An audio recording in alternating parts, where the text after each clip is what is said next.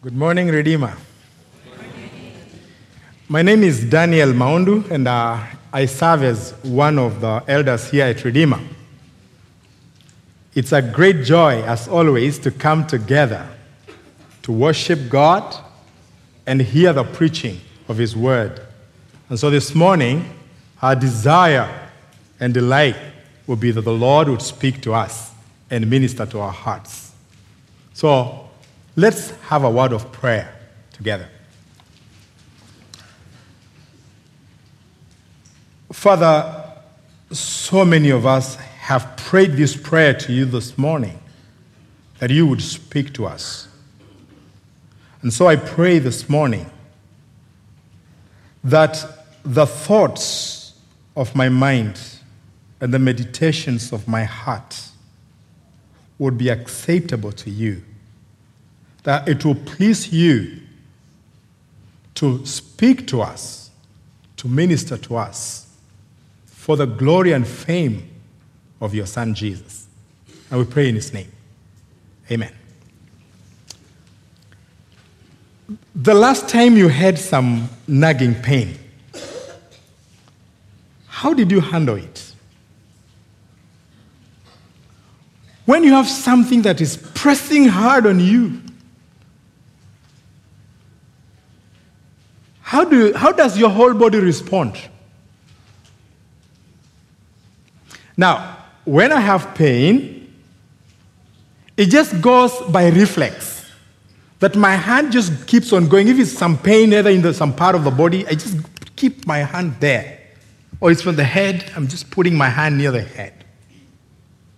And of course, if the pain aggravates, I'll be quick to find some medication. Any part of the body, if it develops some pain, there is a general tendency that all the other parts of the body go to care for that ailing part. So we have had the reading of the scripture, and there is so much of the body, the body, the body. So the passage that uh, we've just had is written by Paul to the Corinthians, impressing on them that you Corinthians are one body. So it draws the parallels of the human body to show them how they should function as a body. This church, the Corinthian church, Paul founded it in his second missionary journey. The account is written in Acts 17 and 18. In 17, he's ministering in Athens. And then from Athens, he sails down south to Corinth. Corinth was a strategic commercial city with a lot of business activity. It lies in, in, in southern Greece. It lies in between Asia and Rome on the right. So people flocked into Corinth for business. The Romans came to Corinth for business. People from Asia, they came to Corinth for business. People from mainland Greece, they flocked to Corinth for business. And the people from as far as Alexandria, they all gathered in Corinth. So Corinth looks like a city filled with expatriates, like Dubai. It is this city that Paul came to minister to. And God brought a lot of fruit in his ministry. In 18 months, Paul preached in Corinth. People from every walk of life responded to God in faith. But after these 18 months, Paul sailed towards the east to settle in Ephesus, which is modern day Turkey. Now, while he's in Turkey, the church in Corinth developed problems. So this church sent two successive delegations to Paul in Ephesus. And they brought issues, they brought letters to Paul containing the issues they are facing, the problems they have. Some of the problems that uh, the church in Corinth that time was having was, were divisions, they had factions. They had uh, issues and questions about marriage. They had doubts about the resurrection. Amongst themselves, brothers were taking one another to court. And there was a lot of disorder in the use of spiritual gifts. These brothers explained more in detail the extent of the issues facing that church. And therefore, Paul writes 1 Corinthians as a response to the letters that came from Corinth and to instruct them how they should live in harmony as brothers and to direct them on how to live well gospel centered lives. Paul wants this church that instead of being divided, that they should work together for the advancement of the gospel. He wants them to drop the divisive attitudes and build the faith of those who are weak so that they can effectively witness to the unbelievers. As said, he uses the analogy of the human body to instruct them and remind them that they are the body of Christ.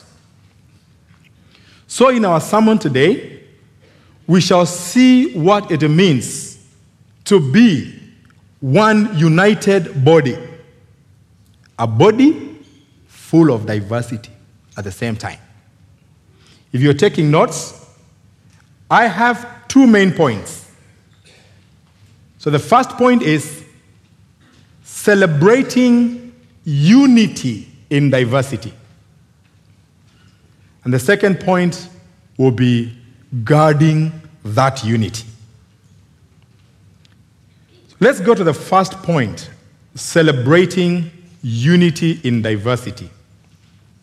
Verse 12 says, for just as the body is one and has many members, all the members of the body, though many, are one body.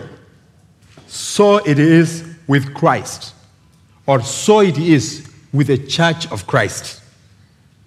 For in one spirit, we were all baptized into one body Jews or Greeks slaves or free, and all were made to drink of one spirit.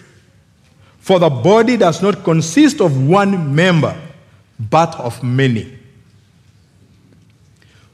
From the beginning of verse 1 in this chapter, Paul has endeavored to bring the Corinthians to a proper understanding of how the spiritual gifts and ministries in the church ought to function. And he does this as said using the clear analogy, that of the human body. He wants them to know that the church should function like the human body.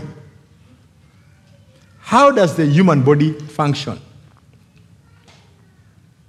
The human body is one organic unit. And this unit has different organs.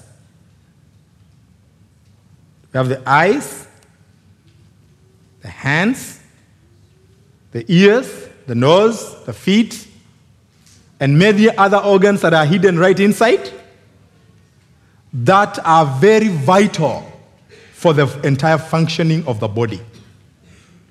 So, the church of Corinth is like a body. Now, notice that the body is not just one organ, one huge eye. or one big ear, or one big hand. Neither are the organs the body, but all parts make one body. All parts serve distinct functions. The eye is for seeing, the ear is for hearing. There are lots of organs inside the body that have different functions, and each has to work well so that the body finally continues, is maintained in good health. These organs are all interconnected and they are interdependent. They function with great harmony and great unity. Likewise, the church body is made up of a wide diversity. Our body has a lot of diversity of organs, a lot of diversity that makes up the body. Our church body has a lot of diversity. So we will observe the diversity in the church from two aspects. So the first aspect of the diversity we are looking at is the different types of people in the church. Look at verse 13.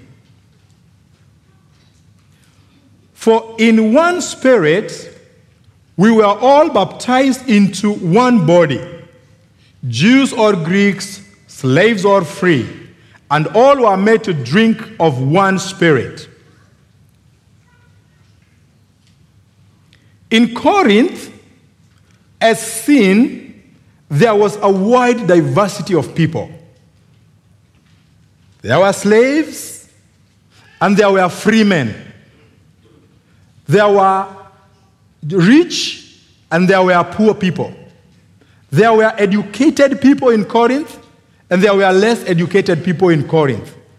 There were Jews and there were Greeks. And further again, he says in chapter 1, verse 26 of the, of the same book Consider your calling, brothers. Not so many of you are wise according to worldly standard. Not many were powerful. Not many were of noble birth. In saying this, Paul does not mean there were not rich people or noble people. The church of Corinth also had a diversity in terms of wealth and nobility. As we obey the command of Christ to make the disciples of all nations, the wide diversity of people coming to him will be inevitable. So the question is how does one become a member of the body of Christ? How do people, diverse people, become members of the body of Christ? We as individuals are made members of the body of Christ at conversion by the Holy Spirit when we confess Jesus as our Lord. It starts with our response to God's call. When we recognize that we have sinned against Him and turn to Him in repentance and faith. Therefore, all who have repented of their sins and they have trusted Jesus Christ, they have been made members of His body. The baptism here mentioned is not the physical water baptism, it is the spiritual reality of what the Holy Spirit does in bringing us into union with Christ. Union with Christ is a blessed union because we are brought to partake of the life of Christ and the, all the blessings that Christ gives to his people. His righteousness becomes our righteousness, and he gives his people the sure hope of eternal life with him. Therefore, it's not by physical baptism that we become members of the body of Christ. Rather, it's the regeneration by the Holy Spirit. This is what Jesus meant when he says that you must be born again and that except you are born again, except a person is born again, he cannot see the kingdom of heaven. All who turn to God in repentance and faith experience the baptism of the Spirit and are merged into one body, and they get united to one another since they are receiving life from the same Spirit. They become one body. It also goes that those in whom the Holy Spirit is not dwelling then are not members of the body of Christ. So in Corinth, these diverse people are one people of God, and the distinctions between Jew and Gentile are abolished in Christ. They have a new identity that is found in Christ, and they are connected to one another. They are filled with the same spirit. They have same faith. They have one Lord. They have one baptism. And they have one hope of their calling. They are one body. And just as the soul of a human being animates the body, likewise, the Spirit of God animates the body, the church. This is in line with what Christ saying that he is the vine and the believers are the branches.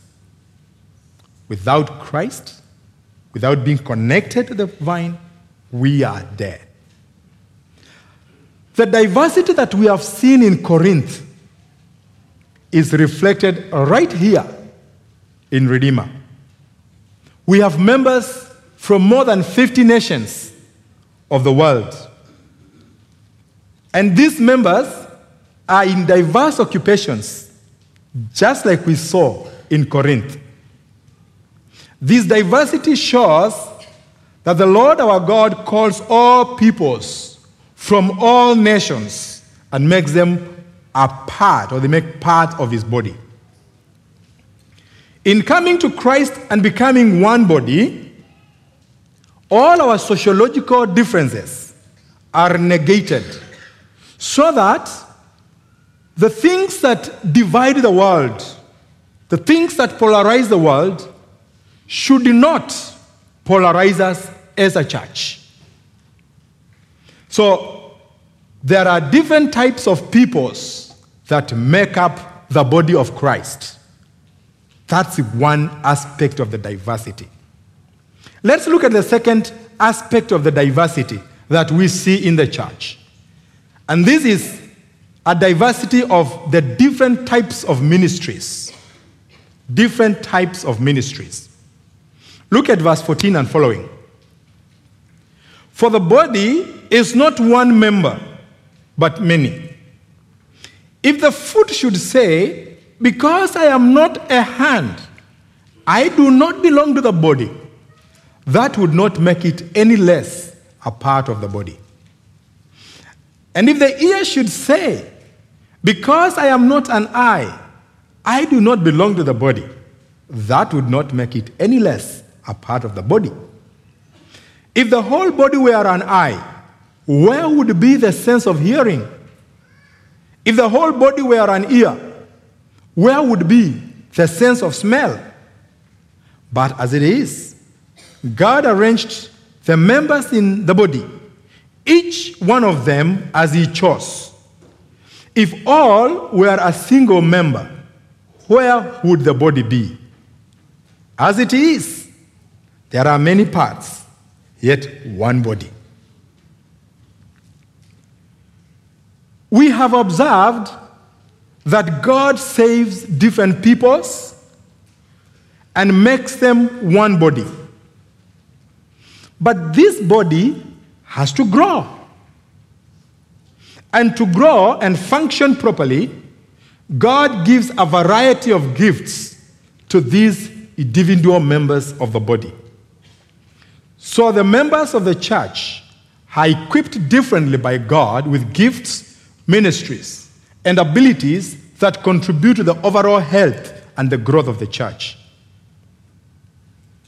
All the members of the church do not have one similar gift, just as the body is not one big eye or a very large ear, as I say.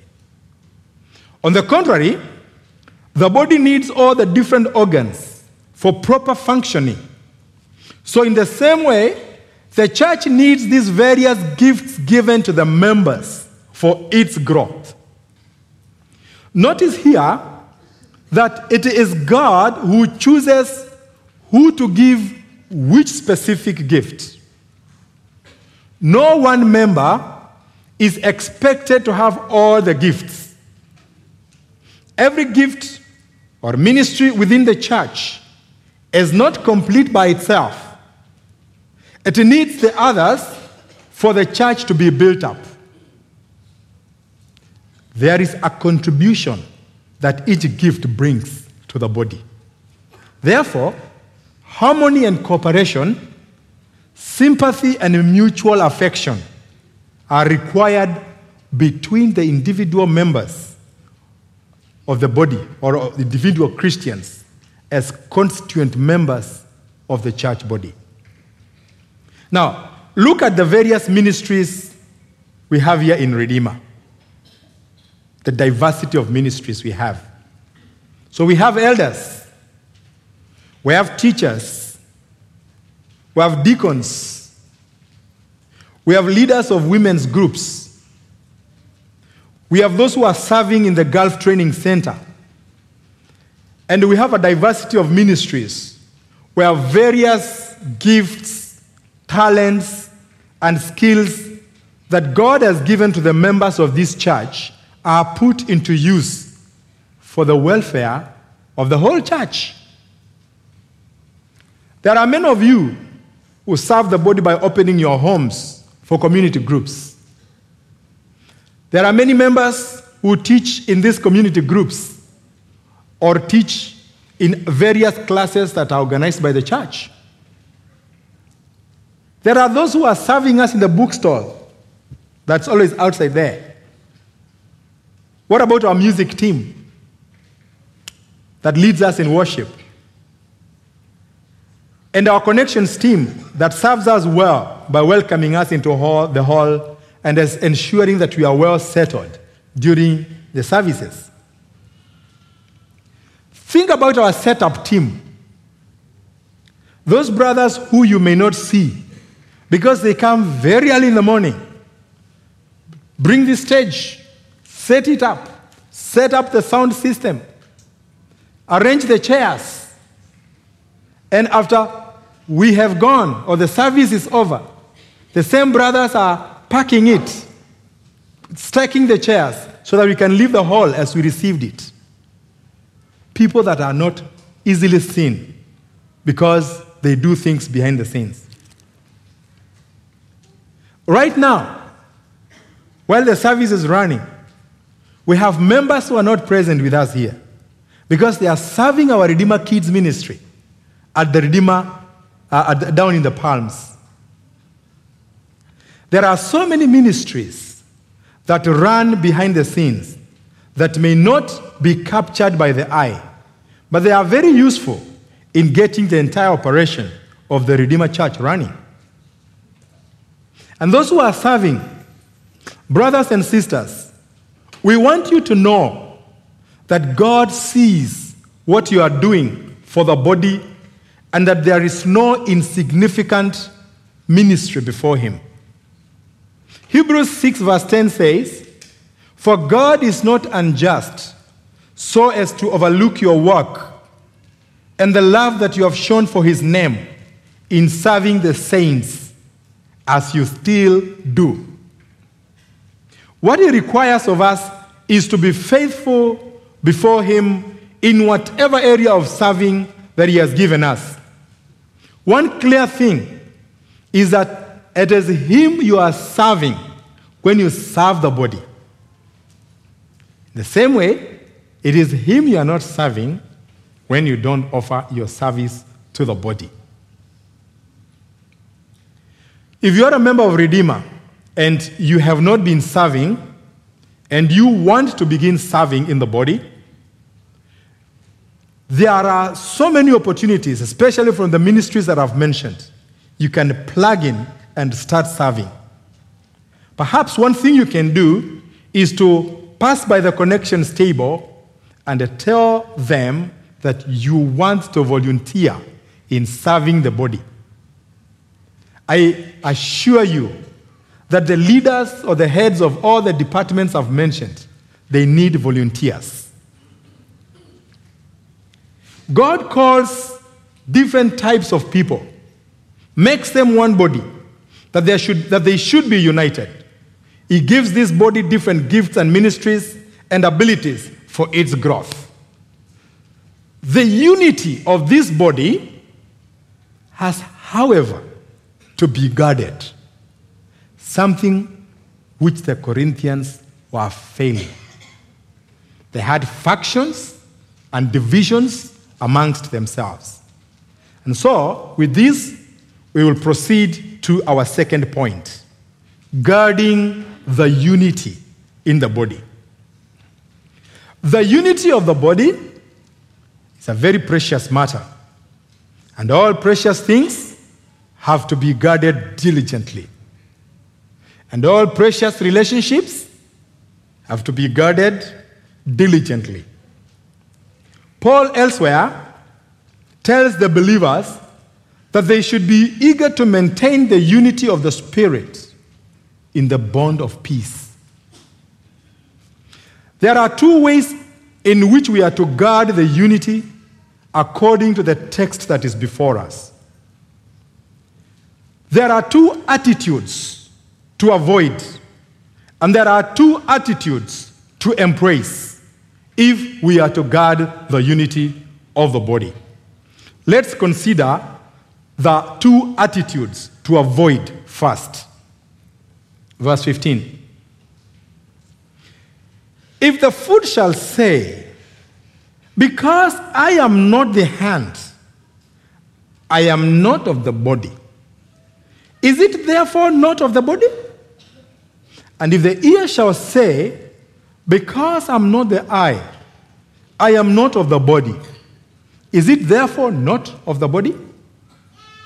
So the first attitude that we see is an attitude of discontentment. So this verse 15 shows us a member who feels like they have not got something special compared to another member. It stems from a feeling that I am not being recognized. I'm not recognized like this brother or that sister. His gifts are making him recognized. But as for me, no one notices me. No one notices what I do. With this mind, then jealousy and envy comes in. I wish I had the gift of this brother.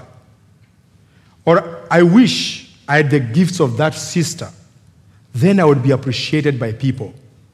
If only I played the guitar like Johann, then I would be recognized. If only I was serving well like this brother. We tend to be jealous of the people who excel us. Jealousy brings discontentment.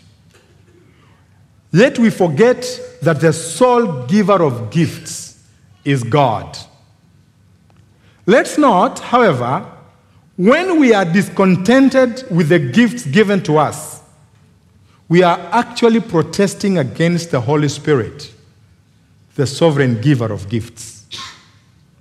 God knows what the body needs, and He knows that more than us. Yet He has prepared the gifts and the persons to whom He should give the gifts. Discontentment threatens the unity and cooperation of the members of the body. So, Redeemer, how are we doing in this area? Do you have some jealousy of somebody? What is it in them that is making you jealous? Especially people who are serving? Jealousy leads to discontentment. which cripples wholehearted team, teamwork in the body. The second attitude to avoid is the attitude of pride. Look at verse 21. The eye cannot say to the hand, I have no need of you, nor again the head to the feet, I have no need of you. As in the body, the eye cannot do without the hand, nor the head without the feet. So, in the church, the most highly gifted are as much dependent on those less gifted. Just the same way, those less gifted are dependent on those who are highly gifted. It is only pride that makes a person to think that they do not need the help of others. Pride in a person makes them want everyone to see how superior their gifts are, and they belittle others. It is instructive to remember that all gifts, big or small, are given by God. So, how can we be proud when what we have is given to us freely? We need to ask ourselves whether we have this kind of attitude. Let me ask you how do you feel when a new brother in the faith comes to you and says, Can I pray for you? Or would you skip a class because you have seen who is teaching the class and said, It's not as gifted as I am? How do you view those people that you think are not as gifted as you are? Do you see them with a sense of, I am better than them? Remember the question that Paul asked the same church, Corinthians, 1 Corinthians 4, verse 7. What do you have that you did not receive? If then you received it, why do you boast as if you did not receive it? Pride brings a competitive attitude also. You want to sing so that others can hear how good a singer you are compared to the other person. Or you want to see them, you want them to see how good you are, that you are better than other people. So the question would be again to us in which ways are you tempted with pride? How can one serve the body genuinely when they are seeking recognition? If you are not acknowledged after a service that you have done, do you have sleepless nights about it? Do you get agitated that your superior performance has not been noticed? Two attitudes to avoid discontentment and pride because they bring a great havoc to the body. So now let's see the attitudes to embrace. The first one is a caring attitude. Verse 22 following. On the contrary, the parts of the body that seem to be weaker are indispensable. And on those parts of the body that we think less honorable, we bestow the greater honor. And our unpresentable parts are treated with greater modesty, which our more presentable parts do not require. But God has so composed the body, giving greater honor to the part that lacked it, that there may be no division in the body, but that the members may have the same care one for another. See the point of this section, verse 25 that the members of the body of Christ should ultimately have the same care for one another. So a caring attitude drives out division. You won't be divided with those you are caring for. Those who have greater gifts no longer focus on themselves, but on those who seem to be lacking in some way. Those with spectacular gifts have great concern for those with less spectacular gifts. There is same concern and care for all. This is the noble attitude where we do not look after our, our own interests only, but for those of others. A caring attitude is always on the lookout to be of help to others. With this attitude, anyone in need is not a bother to you because you know that God brought that person into the body so that you may care for them. Here at Redeemer, we have our deaconess of member care, who has been quite helpful in coordinating assistance for members from members. We also collect our benevolence funds to help our members in need. And yet, we are aware of the many stories happening among the members, members caring for members. Let's continue to excel in caring for one another, a caring attitude. The second attitude that we have to embrace is the attitude of solidarity. Look at verse 26. If one member suffers, all suffer together. If one member is honored, all rejoice together. There is a common phrase all for one and one for all. This forms the basis of solidarity. As seen in this verse, the pains of one member affect the whole body.